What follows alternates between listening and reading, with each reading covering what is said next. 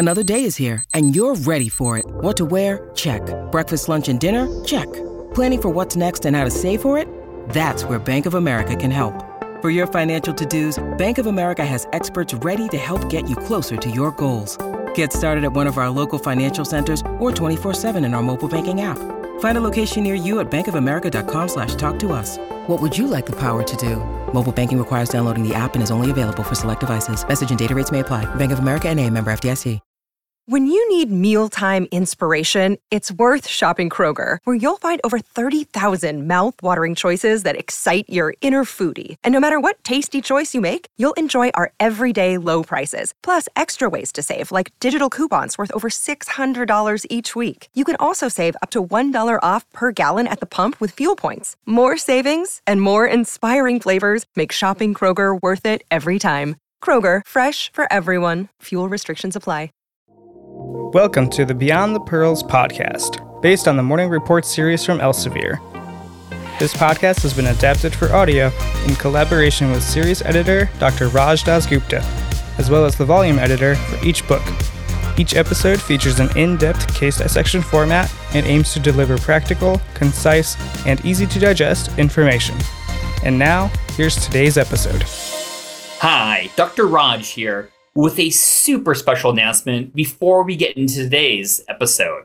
I started Beyond the Pearls podcast in May of 2021, and now, almost two years later, we're coming up to our 100th episode. I mean, I can't believe it. And you know what? I'm getting a little palpitations right here, a little, you know, SVT, supraventricular tachycardia. I can't help it. I always drop these pearls, you know. Reaching the 100th episode is a huge milestone. And to celebrate it, I wanted to do something special, which is give away digital copies of my latest book. And what's the title? It's going to be Morning Report, the subspecialties, of course, Beyond the Pearls. And I made the little hand gesture, but you can't see it. So if you're hearing this, check the show notes and learn more about the contest and click the link to get entered. And you can be one of six winners to receive a copy of the book. Thank you all so much for listening. And now, let's get back to the show. Hi, I'm Dr. Raj, and welcome to the Beyond the Pearls podcast. And today, I think I'm in a endocrine mood. So, what do you think, students? Should I talk about diabetes?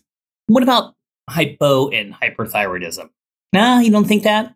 Well, you know what? Let me just call it for us. Today, I'm in a adrenal mood. Are you in an adrenal mood? So, I think today's topic is going to be something called primary adrenal insufficiency. What is it? How do we treat it? How do we diagnose it? And of course, you know I'm only going to be talking about this because it is triple star high yield for the USMLE and the board exams.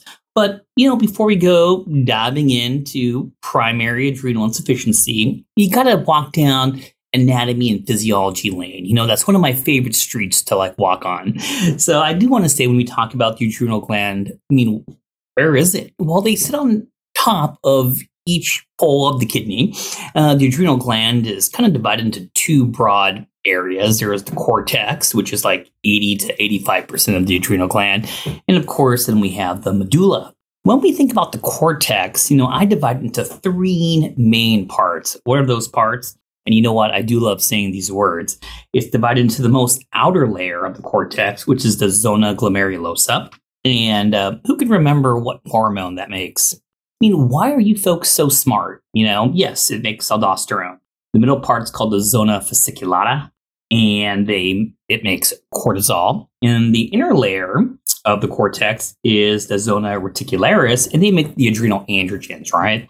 But the other broad part is going to be the adrenal medulla, and it will secrete two hormones. We're going to call those adrenaline and noradrenaline uh, respectively known as epinephrine and norepinephrine.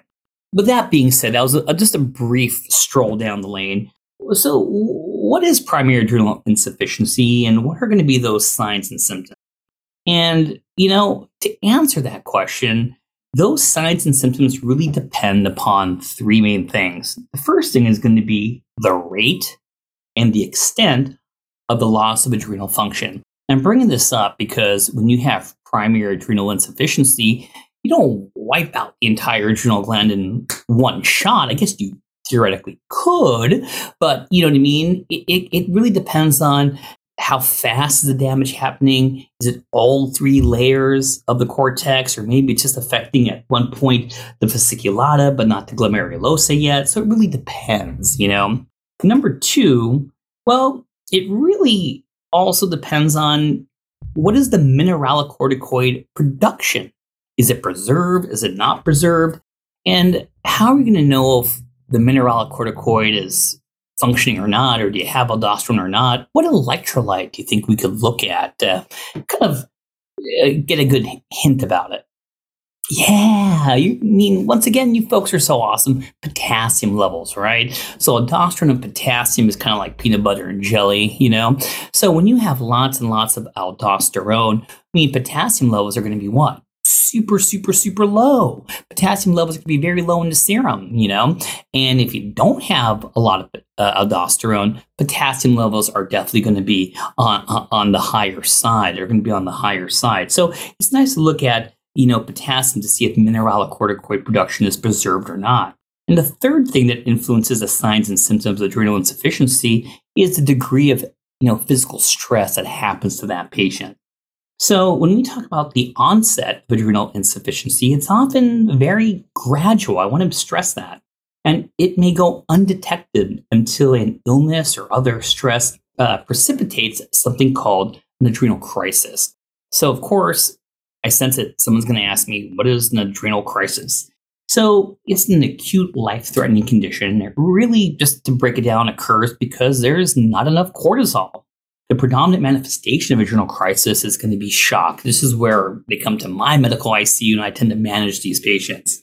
Now, these patients are going to be refractory to IV fluids. They're going to be on pressors. But, you know, patients often have non-specific symptoms, such as they could present with anorexia, nausea, vomiting, abdominal pain, weakness, fatigue, lethargy, fevers, confusion, of course, sometimes even coma. So now I really want to talk about etiologies. So, what is going to be the most common cause of primary adrenal insufficiency? Let me just use this word right now Addison's disease. So, primary adrenal insufficiency, also known as Addison's disease, is an autoimmune destruction of all layers of the adrenal cortex, leading to progressive mineralocorticoid, glucocorticoid, and adrenal androgen deficiency. So, the most common cause, if you didn't catch it, is autoimmune destruction. And if you have this autoimmune destruction of all three layers, you have primary adrenal insufficiency, we call that Addison's disease. I really wanted to break that down again to make sure you understand it. So, uh, approximately 90% of patients will have 21 hydroxylase antibodies, and approximately 50% will develop another autoimmune endocrine disorder in their lifetime. For example, primary hypoparathyroidism, like a Hashimoto's thyroiditis, primary ovarian insufficiency, hypoparathyroidism, or type 1 diabetes. And there's a term I want to use right now called autoimmune polyglandular syndrome. So, of course, as the name implies, you'll have autoimmune disease of many endocrine glands in the body. And you know what? I want to throw out a, a bonus question here. Who could tell me what skin lesion is associated with autoimmune polyglandular syndrome? Oh man, I thought I got you on this one. You're right. The answer is vitiligo. So please think about that. And you know, before we stop talking about etiology, let me also say that celiac disease, you know, also occurs in increased frequency with people with primary adrenal insufficiency, which shouldn't be surprising because celiac disease is loaded with antibodies. Which ones? Anti-transglutaminase, anti-endomysial. So all these things uh, puts them at risk of having celiac if you have these primary adrenal insufficiency. And, you know, I'm in a, a, dermatology mood, everyone. So who could tell me what skin lesion is associated with celiac disease? Man, I don't believe it. You, you folks are yelling out the answers here. It's only a podcast. Um, you're right. It's uh, dermatitis herpetiformis. Very good, everyone. So, you know, what a couple more things about etiology. Primary adrenal insufficiency can also be caused by infections. It can be caused by infiltrated disorders. Now, who can list off some infiltrative disorders? Yes, granuloma is very good. So we can think about things like sarcoidosis. Yes, hemochromatosis can do it. Amyloidosis when we think about proteins, but lymphoma can do it. But on that note, metastatic disease involving the adrenals rarely leads to adrenal insufficiency, even if both adrenal glands are involved. Bilateral adrenal hemorrhage, hmm, now that can present as acute, acute adrenal insufficiency and should be considered if a patient suddenly develops unexpected hypotension. Now, what would be some risk factors for getting that hemorrhage? Well, you could have things like protein C, protein S deficiency, you could be on anticoagulation with heparin, Coumadin, you know, these direct thrombin inhibitors, these factor 10A inhibitors. People with disseminated intravascular coagulopathy, DIC, can get it. And when would I think about it being an ICU doctor? Well, people with sepsis can develop that. Now, you folks want a question? Are you in a questioning mood? All right. Who could tell me what is Waterhouse Friderichsen syndrome? Yeah, I went there. I went for classic step one right there. so, this is adrenal failure due to bleeding into the adrenal glands, commonly caused by severe bacterial infections. And who could tell me what is the classic bacteria that they commonly associated with this on the USMLE step one? Yeah, Neisseria meningitidis. You folks are awesome. So, let's start talking about clinical features, okay? So, primary adrenal insufficiency is a life threatening disorder that often presents with an insidious onset of symptoms. What does that mean, everyone? A gradual onset. Because it's gradual, it's really, really tough to make the diagnosis. It can be a challenge. But it also may present as adrenal crisis. You know, we defined that already. Often precipitated by an acute event like sepsis or the initiation of, now here's a good pearl for the boards, thyroid hormone replacement in a patient with unrecognized chronic AI. So remember, always give the cortisol first, and then you want to replace the thyroid, okay? So um, it's important to know that ACTH levels are high because of diminished adrenal cortisol production. And this leads to decreased negative feedback to the hypothalamus pituitary axis, okay? Although not present in all patients, classic board part here, skin hyperpigmentation from stimulation of melanocytes by the high levels of melanocyte stimulating hormone, which has the same precursor molecule as ACTH. And of course, ACTH is high in people with primary adrenal insufficiency. This hyperpigmentation uh, of the skin is considered a hallmark of primary AI. So let's start talking about diagnosis a little bit here, folks. So when I think about what's the initial evaluation of primary AI, I think of three things. Number one, measurement of an 8 a.m. serum total cortisol. Why? Is because remember, cortisol is diurnal. At nighttime, cortisol is going to be what? The lowest. In the morning, it's going to be what? The highest. So an 8 a.m. serum total cortisol should be on the higher side. What else would I check? An ACTH level. Because what do you want to know? Is it a primary problem? Is it a secondary problem? You know, so you really want to know what's the ACTH level going to be. Uh, also, if necessary, you could use something called response to ACTH stimulation. And of course, some of my clinicians out there are saying, are you referring to the Cosyntropin stimulation test? Yes. You know what I mean? In some cases, you might need to do this. So primary AI is confirmed by the combination, of course, history, physical is important, of a low serum cortisol and a very high serum ACTH levels. So, additional evaluation may include assessment for autoimmune adrenalitis. How do you do that? Check for those 21 hydroxylase antibodies. If necessary, you may consider a CT of the adrenal glands, especially if the antibodies are absent. So, you're looking for other things besides autoimmune. So, how do you treat it? You tell me. so, if you have primary AI, both glucocorticoid and mineralocorticoid therapies are required for treatment of primary AI. The preferred glucocorticoid is hydrocortisone, and you do have to take this two to three times per day. So, adherence to several daily dosing of hydrocortisone can be challenging. So, what do we do? Sometimes we cheat. We say, well, here's some prednisone, and you know that could be a once daily dosing. The principle of replacement is to administer the higher doses in the morning because that's when you know, cortisol levels tend to be the higher. And to try to avoid replacement even in the evening, even though we do it, and of course, evening cortisol is going to be on the lower side. And you just got to be careful not giving too much steroids because if you give too much over replacement of glucocorticoids, well, you're going to develop what's called iatrogenic Cushing syndrome. Iatrogenic Cushing syndrome. So, of course, I didn't forget our friends, the mineralocorticoids produced by my zona glomerulosa. And the replacement for mineralocorticoid is achieved with a once daily dosing, usually by fludrocortisone. So, one of the important parts to remember is that patients with primary AI, you know, they cannot amount an appropriate increase in cortisol with an illness of some kind. So we give instructions of what to do during an air quote sick day. There's some sick day rules, and we do this to uh, to prevent adrenal crisis. So all patients with primary AI should be counseled to wear a medical alert, you know, tag or bracelet at all times. And they should also be prescribed an emergency kit that includes a high dose intramuscular steroid so they can, boom, inject themselves.